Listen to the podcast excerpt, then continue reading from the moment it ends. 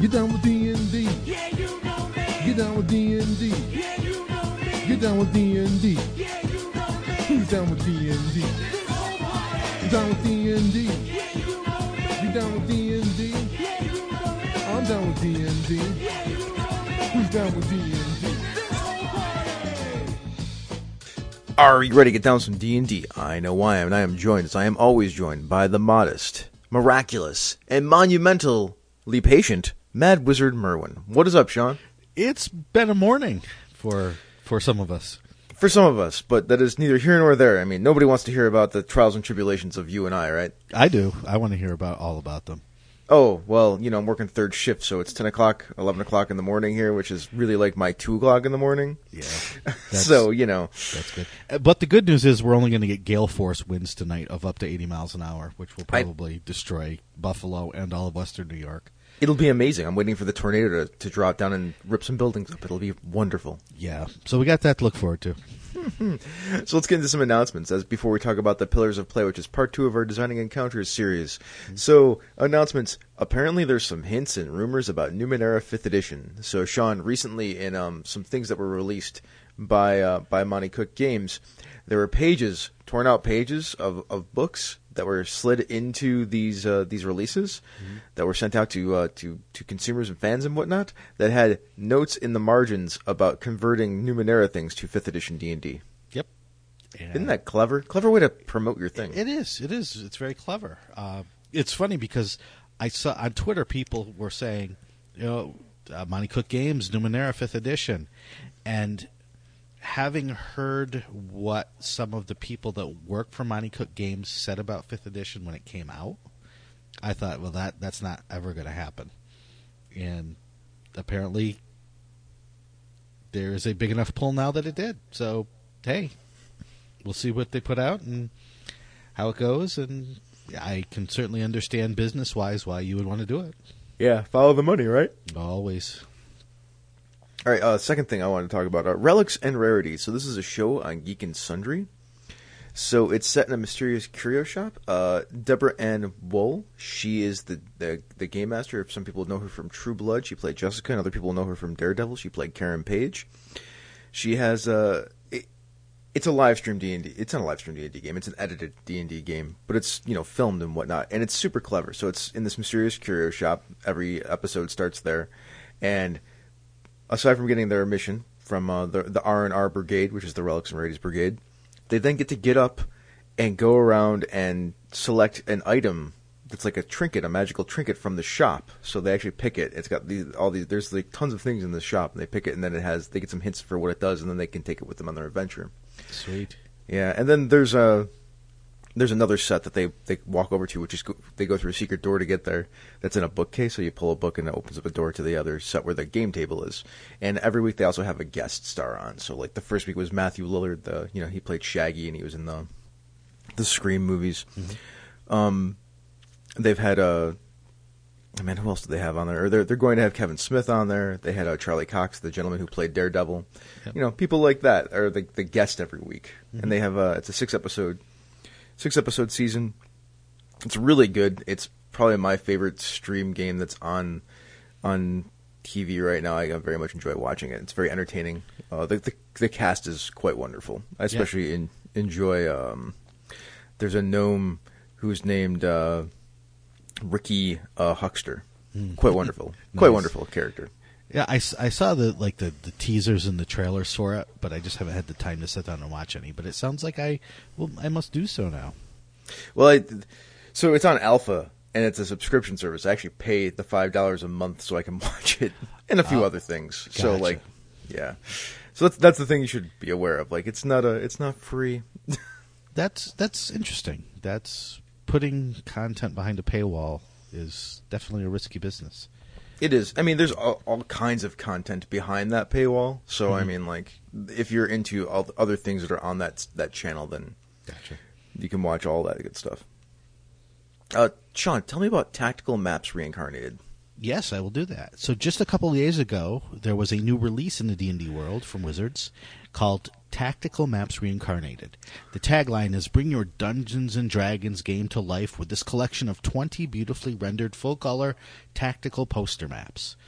And it is exactly that. It is just a pack full of these poster maps, which you can use in your games to do tactical things or just to give a nice overview uh, of of a lair or a town or uh, whatever the map shows. And they are taken from some of the older products that they've put out, which makes perfect sense. They've got all these maps there. Uh, people are, you know, really getting into D and D now. Let's give them some maps to work with. And so not only is it a cool product, um, but the Guild Adepts are working on something that I've been calling Project Dora, uh, where we are taking those maps and going on, I, I mean, creating uh, adventures. So there there are actually twenty-two maps because some of the posters are half maps. Uh, you know, half the poster are two different maps. Mm-hmm. So the Guild Adept product, which has not yet received a title but will soon, uh, will have four either uh, long encounters or short adventures per map in the product. So if you have twenty-two maps and four encounters or adventures per map, that's eighty-eight potential um, things that you can run. Uh, I'm I've written some of the, the adventures. I've also editing the entire project, so I can tell you that there's a variety of different levels covered. There's a variety of different styles covered, so you can pick and choose. Uh, you can expand some of these adventures to create uh, longer campaigns or longer adventures, and you know it's. I think overall it's going to be a very good product for D Ms that like to take published content and make it their own. It will be up on the D Ms Guild soon. I'm almost done with editing, and then it will go into layout. So, you know, hopefully we're talking now just a couple of weeks rather than months for this to come out. Oh, very nice. That sounds like a really cool cool product to have out there for, for D and D. Yep.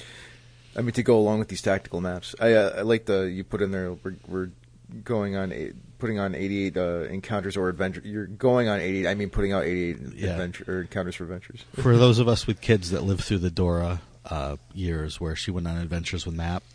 Um, this will bring back haunting memories. Yeah, I, I, I thought that too. I, I like that it's called Project Dora. That's cute. Yeah. All right, uh, let's talk about this Warlock class for fifth edition from Schwalb Entertainment. The it looks pretty neat. Yep, we talked to Rob a while ago about his Max Press uh, imprint for Schwalb Entertainment, where he was creating fifth edition stuff, and he has put out another product. This one is the Warlock class. Uh, so if you remember the Warlock class from fourth edition, um, this is basically a fifth edition version of that. Um, I I went back and forth between not talking about details and talking about it all. So I'm just going to throw up some uh, some random details about the about the class. Uh, so it uses a D ten hit die. Uh, the proficiencies are all armor and shields, simple and martial weapons. Uh, the proficient saves are wisdom and charisma.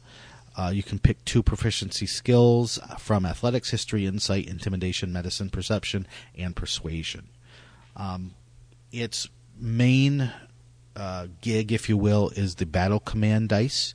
So think of these as bardic inspiration, but they're just a D four uh, rather than a D six uh, that, that a bard would get. So you can add that Uh, battle command die to your attack roll, saving throws, and skill checks, or ability checks. Um, at third level, I believe you get commanding presence. Maybe at second level, you get commanding presence. Um, this is the old warlock or warlord. Sorry, I'm saying warlock, and it should be warlord. Mm. Uh, you get this uh, ability called commanding presence, where a friendly creature within ten feet of you will make an attack instead of you. So you use your Um, action to let someone else make an attack with their reaction.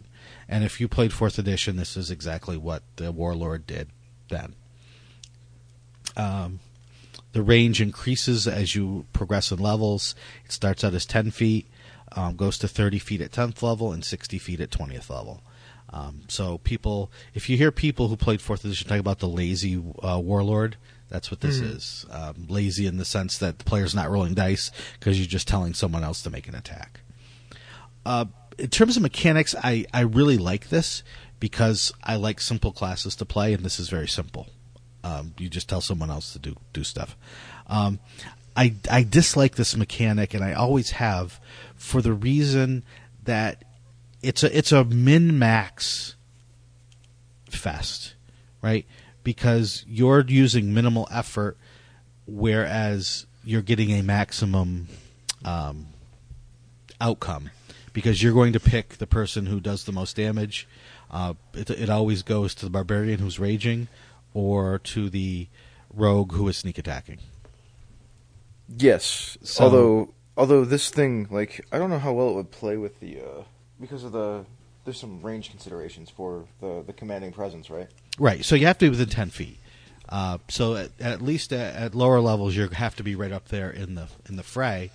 But for warlock, or for, uh, for warlords teaming with rogues, that's even better, because then you're, you've always got a person there to be your uh, sneak attack buddy.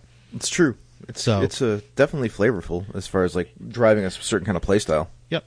So it's you know it's it's it's there. It's a thing. It's it's not great. It's not terrible uh, mechanically. It's flavorful. It's all good.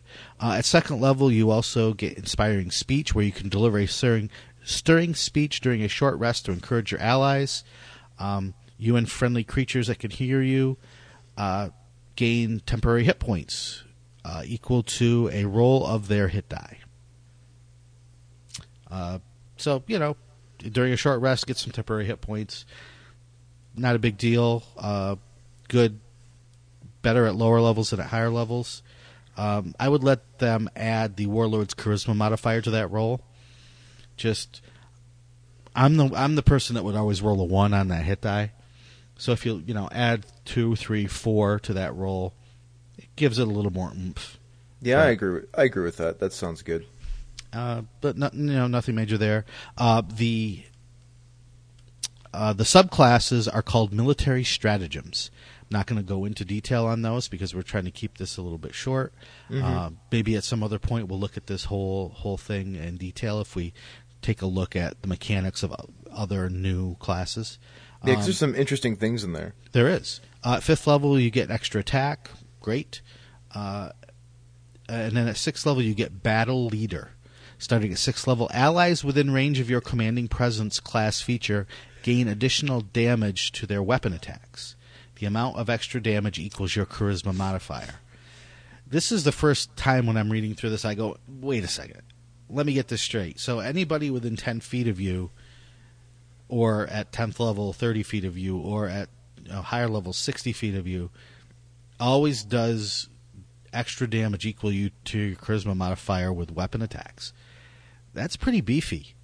So um, let me ask you some questions real quick. Yes. Why, why does that make that beefy? Like uh, in your in your opinion, like from a design point of view? Because it's something that um, at at at some point you're going to be at least eighteen in charisma, mm-hmm. and and possibly at lower levels. So if you're always giving creatures, especially when you hit tenth level within thirty feet of you, which is for most battles all the time, mm-hmm. a plus five or four on damage with every attack that they do, because a, a, a fighter, a rogue, a barbarian, um, you know, rangers, other other martial classes are always doing weapon damage, whether it's mm-hmm. melee or ranged. Um, they get two attacks a round or more. Um, monks, same thing. Um, you know, they, they're, then they're doing uh, they're doing uh, flurry of blows, and they're getting that extra plus four every time. In one round, you you're you know, if you have a melee heavy party, you're talking four times ten, eleven, doing forty-four points of extra damage every round with just this one feat, or not feat, but with this one uh, abil- ability, class ability. I don't know. It just seems it seems a little much. Well, in in a if if your party is like all of those people, but you know, usually you're probably what gonna, what gonna have if you have a warlord, and your warlord is functioning as like what. Assume a five person five person party, right? Right. You're probably going to have a healer of some sort. You're probably going to have a wizard of some sort. So what? Then there's two other characters mm-hmm. that might that might benefit from right. this ability. I, I, I'm yeah. It, it's it's one of those things that could be could be overpowered depending on the party that you're going with. You know, I I D M for a party of all barbarians. Yes, yes, you, know, you do. throw throw this one this, character in with them. This is way more powerful in that situation, exactly, than, than another situation, exactly. And and so it's not, you know, it's not but, going to ruin D and D. Yeah, anything. but so, so like when you have a situation like that, though, you've you've already eliminated the flexibility of having a wizard or the, the healing abilities of having a cleric. Mm-hmm. So like there's there's um, to me like your party composition will um, impact. Like how useful that ability is over the course of time. Sure. Um, it didn't seem too crazy to me. Like you, you, you did point out the worst, I suppose, like the the most abused, not even abused. That's not even right. Like the best possible situation for that class to be utilized. Mm-hmm. Sure. Which doesn't seem to be that big of a deal compared to having a wizard that can throw around some pretty destructive magic for the most part. Absolutely. Yeah. There's. So it didn't trigger in my head as being. Too, um, too off. Yeah. Especially because, you know, the other stuff that like that this this particular class does, like I don't know if it's that good. yeah. Well, I, you know, I, I didn't want to talk about the whole class yet. I mean, we could talk if when we do talk in detail about it, you know, and we start looking at the military stratagems, then there might be some, even some more overlap that. Makes it even more powerful, or perhaps you know mitigates it a bit. I, I just I don't know. Yeah. Um, so yeah, I just uh, as far as like a, a full design thing, it didn't seem that bad. Like it seems like it's like one of the better things for the class to have. It was mm-hmm. one of like oh cool, somebody can do a bunch of damage, but like your rogues probably aren't going to get more than one attack unless you're gonna unless the um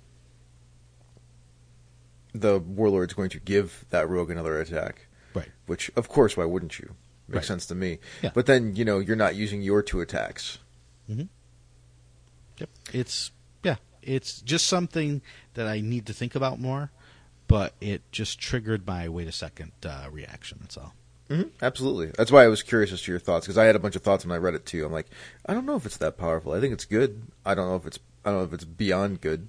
No, I'm, I'm not saying, like I said, I'm not saying it's going to break the game. I'm just saying that. What I one thing I look for when I create rules is ways that it could be abused by a a non someone who doesn't think like every other gamer thinks, right? Someone who's looking to take advantage of something that at face value looks fine, but then is actually really powerful if it's used in a certain way. That's all. Mm-hmm. Yeah, I'm with you. Like, uh. Uh, you know, we should probably do a show one of these days. Like, what are the most really ridiculous combinations of things that we can put together? Right. Yeah, I mean, when I played with this all barbarian group at Winter Fantasy, I played a monk, and so I would stun everything, and mm-hmm. then they they're all half orc barbarians. So they so, just murder it. Well, I mean, if it's stunned, you automatically crit if you hit. Uh huh. And they usually have that other thing for being a barbarian, which lets you do an extra weapon die when plus, you crit. Plus, with a half orc, you get an extra weapon die when you crit. Yeah. Plus, you're already rolling d twelves. And, so, you know, like doing got, three or four was, d twelve damage. It was ridiculous. I mean, it was. We, we were done with most adventures in like an hour and a half because it was just, you know, combats would last three three turns, not three rounds, three turns. Yep. So it was funny. Anyway, that is uh, yeah, and uh, so it's good to see Rob, you know, back in, in the D and D world uh, doing his thing. Yeah, absolutely. Warlord's interesting. Like, uh, it's an interesting class. Yep. All right, let's talk about our main topic for today, which is designing encounters, pillars of play. So, Sean, would you lead us in, please? Sure. Uh, as we talked about last week, you know, encounters are a convenient way and a convenient term for breaking down adventures into discrete and manageable parts where you can create or discuss them. Um, last week we talked about making them fit into your overall story. So today we're going to take to the next step, and we're going to uh, talk about designing encounters within the framework of each of the pillars of play. Uh, these pillars are one, combat, two, exploration, and three, It's been called various things over the edition. Mm-hmm. It's been called interaction and social interaction and role playing, but you know, it's it's kind of the talky bits, if you will. The talky bits. Yep. So we wanted today to talk about each of these pillars and designing encounters that encompass those pillars, um, things to be aware of, some of the joys of them and some of the hazards of them, and, and so on. So that's where I would like to talk. Sure, let's go. Uh, let's start with combat. Mm-hmm. So in combat, let's talk about goals, because goals are important. What are the goals of the player characters when entering into a combat? Yep. So one of the things, if you're writing an adventure and you're going to break it into encounters, is always say, what what is the goal of this encounter? What's the goal of the P C? What are the goal of any obstacles that are in the way? And obstacles can be anything, as we will talk about uh, in exploration. But start with the P Cs. Uh, what's their goal as they enter this combat encounter? Is it just to kill everything in sight mm-hmm. and, and win? Uh, is it to kill nothing? Is it to survive uh, is, to and take uh, or take prisoners but not kill anything?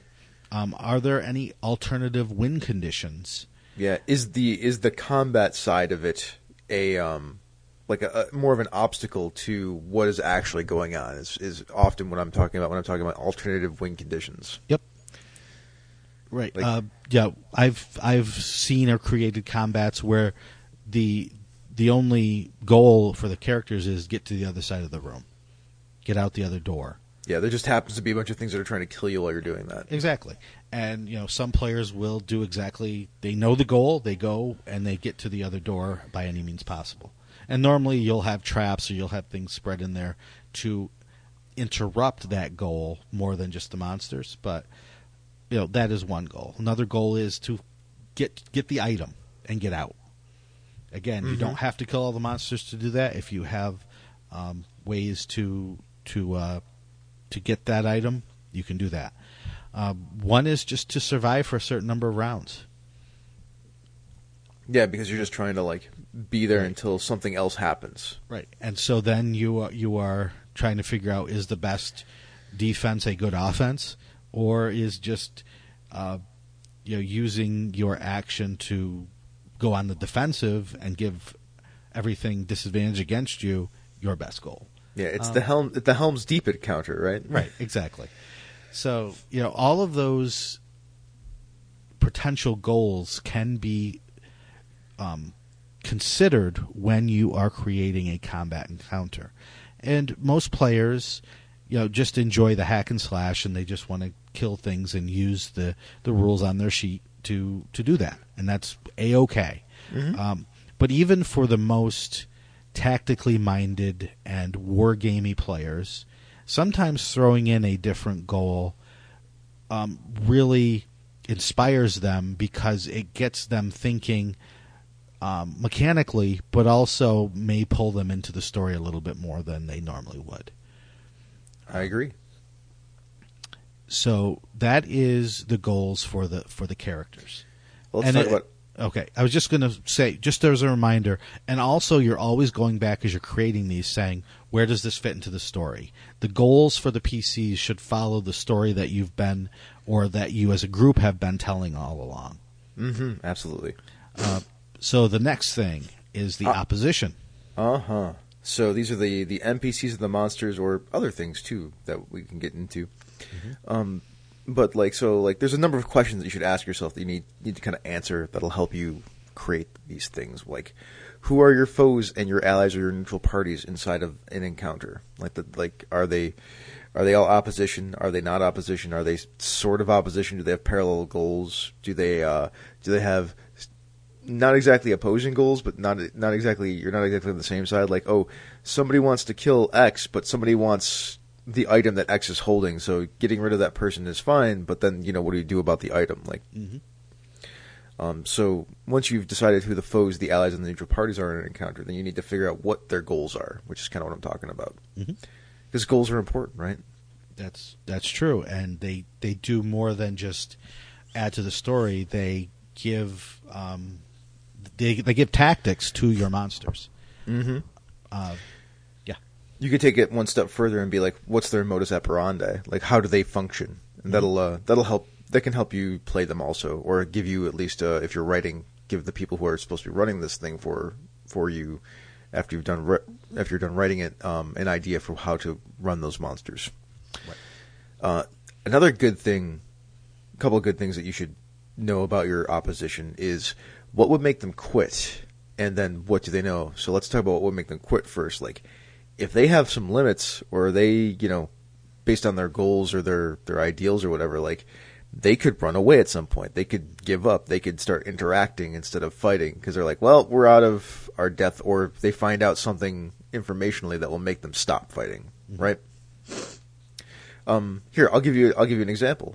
So I was running a running a game, and they uh, they were the, the players were sort of way in over their head, uh, but their opposition was a dragon, but this dragon was collecting allies and people. So instead of killing the characters, the dragon was like, you could just work for me, mm-hmm. because the dragon wasn't interested in necessarily just murdering them. He wanted to expand its power base. It wanted to expand its power base. So recruiting these moderately competent characters seemed like a better idea to the dragon if they wanted to be recruited, or, you know, just eat them if they didn't want to be recruited. Right. And so that that is a case of what would make the dragon quit isn't being beaten. It's, you know, winning. Yes. It's winning so so overwhelmingly that the dragon now has a um, some leverage, and I'm sure we'll talk about leverage later, uh, but has leverage that it can use to deal with the with the characters in a different way. Correct. Uh, the other part is, like, what do they know? So mm-hmm. it's important to kind of know what your opposition knows, so that when things change, or when if or uh, based on, like, their goals, like, if they have information that the player characters don't have, they will act in certain ways. Mm-hmm. Um, and it's good to know those things. Like, oh, look, they're working on a ritual because they know something that the player characters don't know, or they're trying to uh, to achieve some other goal in an encounter that that they know about that the player characters don't know, or they know something about the player character, so they can use that to to, mm-hmm. you know, interact with them and maybe cause them disadvantage or opportune moments or other things. Mm-hmm. Or you can switch it around and say, what do the the monsters, the opposition, the N P Cs, what do they not know? Yep, that too. Right? Because the players and the characters may know something that the, the that who they're fighting don't know. And if the characters told them this, they would stop fighting. Uh-huh. Or That's they would change tactics. Like, what would, what right. would make them quit, or how exactly. do they change tactics? Yep. Like, oh, I got an example for that. So, um, running a game, and the player characters are, are their goal is to kill this oracle. This oracle is, is evil, nominally evil. And they run into somebody along the way, and this person asks them, like, so what are you doing here? Like, what's going on? They're like, oh, we're here to kill an oracle. And instantly the um, person they were talking to was like, well, you can desist or I will kill you, because that person was the lover of the, the oracle and was, you know, doing their best to keep them protected. But the player characters didn't know that, right? Mm-hmm. So yes, that that could lead to problems. Yeah, it led to problems, some b- very bad problems, but there you go. All right, so if you know what the goal of the P Cs is, and you know what the goals Uh, and the knowledge and the tactics of the opposition is, then you also need to know where this encounter takes place, what's the environment, what are what are the things going on around the combat. Uh, and this can be for a number of reasons. It can be, again, for story reasons, but it also can be for tactical reasons. Uh, one of the most important things of creating many combat encounters is you don't want to just make every combat the same thing, you know, a plain square room with the same sorts of beings using the same sorts of tactics. And one way to switch things up is to run your combats or create your combats in a new and unique environment uh, with as many moving parts as possible, because moving parts make the players and make yourself as the as the D M um, think about combat in a new and different way. Mm-hmm. So if certain squares, if you're running a tactical combat, if certain squares randomly shoot flames, um, now players are going to start thinking about that and adjusting their m- normal modus operandi to take a, take that into account. Um, so true. They, they can't just keep doing the same tactics that they do combat after combat after combat. Yeah. Um, they have to start moving. It doesn't even have to be that complicated. I mean, that's not even complicated. Like, it, it can be a simple thing. Like, if you put a ten-foot by ten-foot pit in the middle of a room, that changes how the environment affects the encounter. Mm-hmm. Um, if you set your encounter area on the streets of, let's say, the Cogs in Eberron, mm-hmm. and um, a fight breaks out, that means there's storefronts all over the place. The player characters can duck into the storefront to change the nature of how the fight is going. Sure. I bring that up because this actually happened. Oh, yeah. Um, they were fighting some messed up things, and uh, they were fairly well outnumbered, so they retreated inside of a storefront into a back room and used the, the choke point of the doorway to fight from. Mm-hmm. And that changes the nature of the encounter. Absolutely, and it it, it rewards thinking about uh, the game and the story in a way other than just the mechanics that are on your page. Very true. Very true. Um, a thing that you taught me about designing encounters to make it so that it's easy enough for somebody to run but interesting enough that it makes it unique is to have one interesting thing about an encounter. Mm-hmm. And this doesn't. This could be any of the things that we're talking about, right? It could be the opposition. It could be the environment. It could be a goal, whatever it is, right? Right. Yeah. I mean, if you can just put one thing in, that changes the way the players think about the game and think about the story and think about their interaction on the grid or, you know, in the imaginary world, then you are doing them a service to to help them uh, deal with something in a unique way. That's all. Mm-hmm. Uh, and for entrance, for for eh, for entrance, for instance, um, there's a there's a game that I run sometimes where it's in the Spire. And the Spire, it's it's like an inside open air kind of um, place, and you're walking up it by walking up these pathways that are these these stone pathways that are like six feet wide and like a foot thick, and they're in the they like cross over in open air, right, like bridges and things like that. Hmm. Um, the thing about them is like there's no railings, so it's very Star Wars-esque. But mm-hmm. the other thing about them is that wherever you are standing on them is gravity down. So, like, mm. you can stand upside down on them. Cool. Yeah, so that's the one interesting thing, right? Mm-hmm. And the uh, one of the major encounters that happens in that space is uh, you fight a bunch of chokers. And, you know, for those who don't remember, chokers are, like, small creatures that have, like, extendy kind of, like, arms and whatnot. Mm-hmm.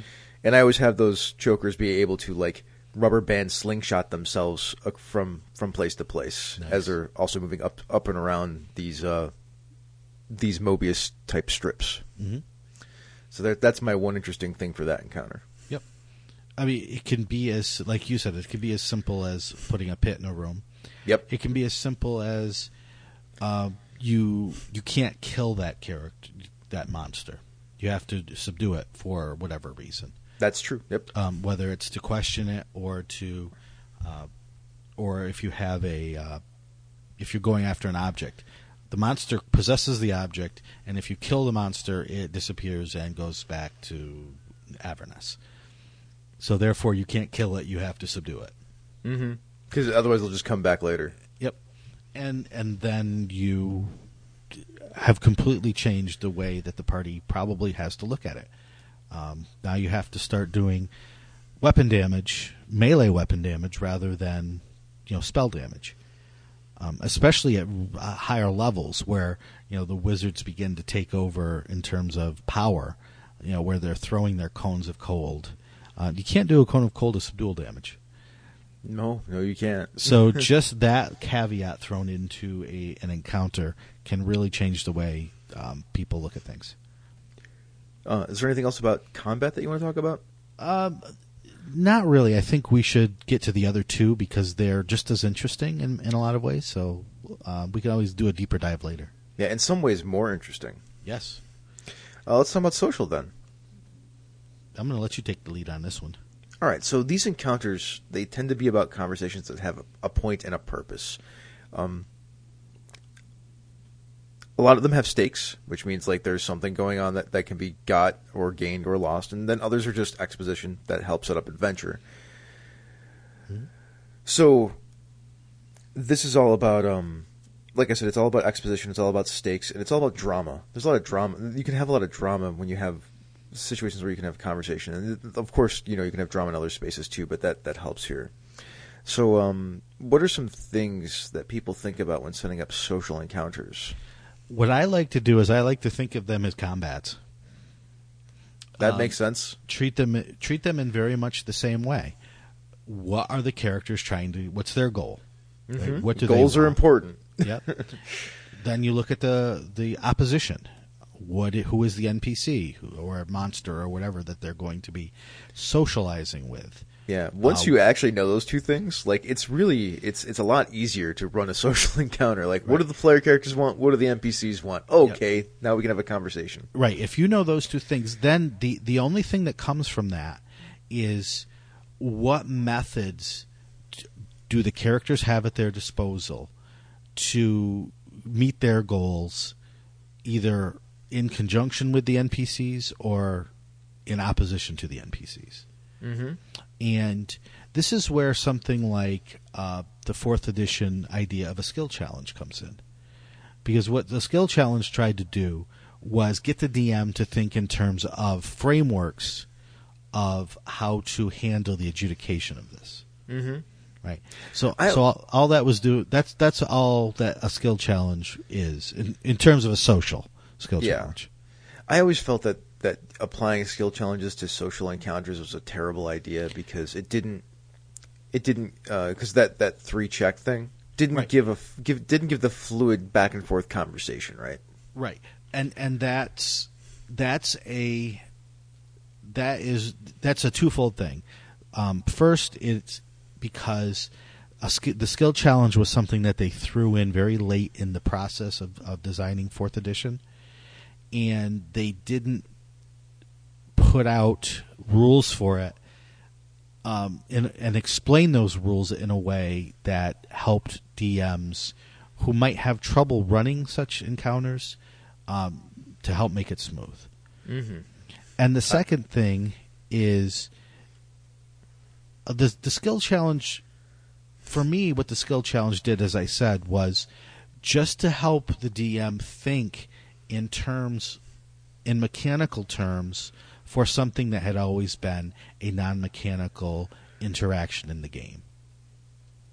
Yeah, I mean, it it, it is what you said it was. It provides right. a framework for more complex tasks. Right. So.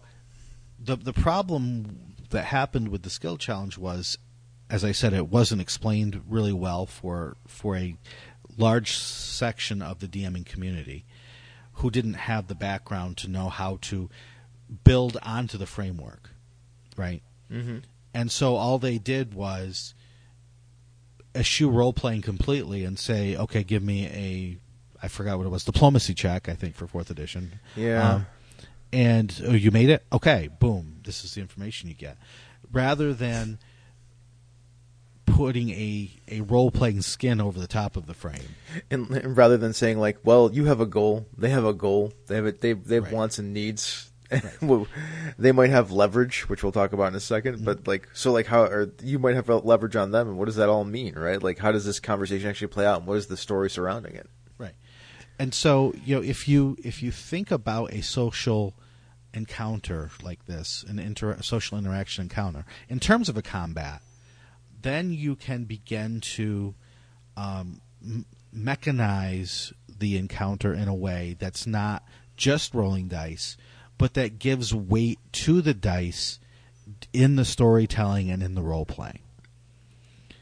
Because it's just a matter of thinking.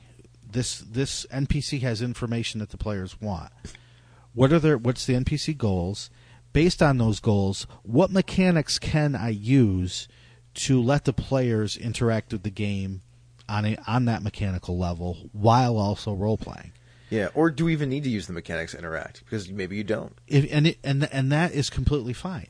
You know, it's completely fine to play that way. I on Twitter I I did, you know, something about this and You know, I, I basically said, think about what the social um, mechanics are of the encounter to to let the player use the rules on their character sheet to, to play. Yeah. And uh, Chris Lindsay of Wizards of the Coast said, well, what about if they just come up with a really cool plan? And I'm like, that's great. Then you don't have to roll. And and that's there's absolutely nothing wrong with that. It all depends on the game that you're running, the goals that you've set, and the desire of your players. Yeah. So so here here's an example, because I, I always think examples are good.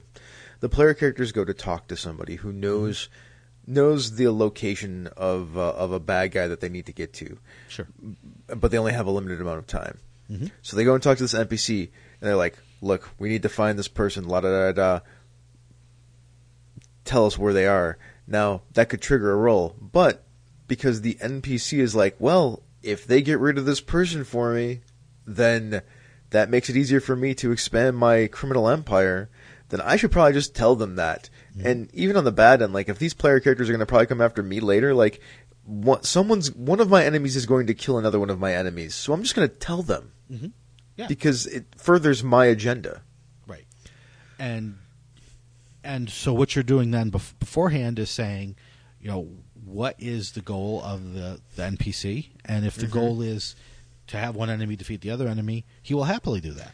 Or if the, the goal overarching goal for them is to expand their criminal empire, like, then that fits inside of that, right? Sure. But you could also say they have this information that's very valuable, so what they would give it up for is gold. Mm-hmm. Um, if so, if they offer gold, boom, they automatically succeed. Which is a mechanic in the game. It's yeah. a currency. Right. Um, they could do it through persuasion, but the persuasion that they need to use falls under these two categories. Persuasion of the enemy, you know, the enemy of my enemy is my friend, mm-hmm. or, listen, we could kill you, but we don't want to do that. So let's... Let's have a fair trade, your life for your information. Yeah. So what you're talking about is leverage. Exactly. Yeah. Like, what is the leverage that you are applying to get the information that you want? Mm-hmm. And how, and how did you apply that leverage? 'Cause like the, um, the one like, we'll kill you is an intimidation check, mm-hmm. right? Right. Is intimidation a skill in the game? I always get yeah. confused. Intimidation, yeah. Persuasion, deception yes. are the three charisma. Yeah. Um, the uh, the bribe one is a persuasion check, right? Right. Or the enemy of my enemy, like that's that's persuasion, right? Right. So those are those are like the two big ones: is persuasion and intimidation. Either you're going to be nice about it, or you're going to be mean about it. I mean, you could lie, of course, but that is something completely different. Yeah, yeah. And I mean, the the, the problem that's always been in the game while we've had these skills is the role playing doesn't necessarily match the the ability check. Right, you could be a player that's terrible at, like I am right now, finding the right words, but roll a twenty-seven on your persuasion check, and so you can play it many different ways. Right, you can just do the have the player give the gist of what their character would say, not yes. r- role playing it out, but saying I'm going to use this strategy. Uh, and then roll the die, and that tells you how well it does. Yeah, and then we can sort of figure out what the story was from that. Right. The other way is to make the roll first, and then act out what happened based on the roll. Yeah, so we which, either... Which is also a fun way to do things. Correct. Because right? if you roll that natural one, then you can act out being a horrible uh, persuader or a horrible intimidator, which it makes for some good comedy at the table. Mm-hmm. It also does another thing, 'cause once you um, so both ways do things. So, so the one like you you roll and then act it out. Like you've rolled and you start acting, and that provides context to the situation. And, mm-hmm. and the idea is that both of those things provide context, and it's really hard to create story if that is your thing, off of a game, if you don't have context to build around. So like it's a it's a conversation, right? So yep. you need you need something to bounce back and forth off of. So, like, um, regardless of what you do mechanically, like, you need a little something at least to then springboard to the next thing. Mm-hmm. Exactly. It was another one of those things that the, the the just rolls from fourth edition for skill checks without having role-playing surrounding it made it feel not like a role-playing game. Yep. Because there was no story surrounding it, so it was hard to understand what was going on. It's very true. And so the final thing with social interaction is also the final thing we should have talked about in, in the combat encounter it's true. section, which is what do you do with failure? Uh-huh. So in a combat, it's not likely, especially in fifth edition at, at, as you go up in levels, but the, the characters could lose, right? They could all be knocked unconscious or killed or, or you know, fail to meet the goal that was set. Always have in mind what happens then. Mm-hmm. Same thing with social. You know, if they're trying to get this information and they can't get it out of the, the N P C that has the information, what do you do next? What are, um, you know, what's going to get you to the point that the characters need to get to? Um, do they have to go to another person where it's going to cost them more in terms of leverage to get the information? Yeah, absolutely. Or do they eventually get to where they need to go, but because it took them longer, there's now twice as many bad guys? Yeah, or um, some other bad thing happened, right? Exactly. So there should be consequences for failure just as there are consequences for success. Mm-hmm. Absolutely. And so for any encounter, whether it's social, whether it's uh, uh, combat, or even if it's exploration, as we'll talk about soon, uh, always have that in mind. What What is the fail state for this encounter? Or a partial fail state for the encounter, even. Do you want to save exploration for next time, as we're at, like, you know, forty-five minutes? Okay, yeah, we can. Uh, we'll save exploration for next time, and then uh, move on to maybe mixing the pillars effectively in multi-pillar encounters. Yeah, absolutely, because I really do love talking about how exploration and combat work together, and how social and combat work together, and how social and exploration work together. Like they're they're all they're all really good mixes, and you can even mix all three of them at the same time. There you go. All right. Well, I wanted to say thank you so much, everyone, for listening. Let's do a few Patreon shout-outs. Uh, Jared Rasher, Mike Amer, which I'm I'm sorry I didn't get to see you folks at Winter Fantasy, uh, Richard Ruane, Scott Ryder, Stephen Farrell, The Tabletop Bellhop, T. Caustic, Thomas Bagley, Brett Just Brett, and Chris Steele. Mm-hmm. Uh, speaking of patrons, if you'd like to be a patron of Down with D and D, you can click on the link to our Patreon page, which is on our website, misdirected mark dot com, and for two dollars a month, you can get yourself a shout-out. Or for four dollars a month, you not only get a shout-out, but you also get to see our pre-production show notes and access to the Misdirected Mark Slack Room for Life, where you can talk with Chris or me or many of the hosts of the Misdirected Mark podcast shows. Yeah, it's quite a good time. Quite a good time. It is. Uh, also, that's how you can get into uh, access to our Minecraft server and play Minecraft oh. with people. If you can't help us monetarily, but you want to give us a boost, you can do so with an Apple Podcast review. You know the drill here, folks. Those reviews help us. So if you're listening and you have a way to rate our show, we would love a five-star review any way you can get it to us. Or mm-hmm. just share our uh, links on social media. That would be great, too. Uh, that would be wonderful, especially on Twitter. Mm-hmm. Twitter is like our, our home right now since G Plus is going away. Yeah. Uh, Sean, where can we find you on the Internet? Uh, speaking of Twitter, the best place to talk to me is on Twitter, at Sean Merwin. Or if you want to hear what the Mad Wizard is up to, you can find him at Menagerie Wizard on Twitter. How about you, Chris? Uh, Misdirected Mark. At Misdirected Mark is the network and the show Twitter. You can also go to the website, w w w dot misdirected mark dot com, where you can catch other great shows such as this one. She's a Super Geek. She's a Super Geek is an actual play role-playing game podcast highlighting women as G Ms. Join them every other Tuesday for lots of different R P Gs and guests. Down with D and D is a Misdirected Mark production, the media arm of Encoded Designs. Hey, Mister Mad Wizard, what are we going to do now? We're going to go kill or talk to or talk to then kill or kill then talk to some monsters. Speak with dead. Every time. Get down with D and D. Yeah, you know me. Get down with D and D. Yeah, you know me. Get down with D and D. Yeah, you know me. Who's down with D and D? Get down with D and D. Yeah, you know me. Get down with D and D. Yeah, you know me. I'm down with D and D. Yeah, you know me. Who's down with D and D?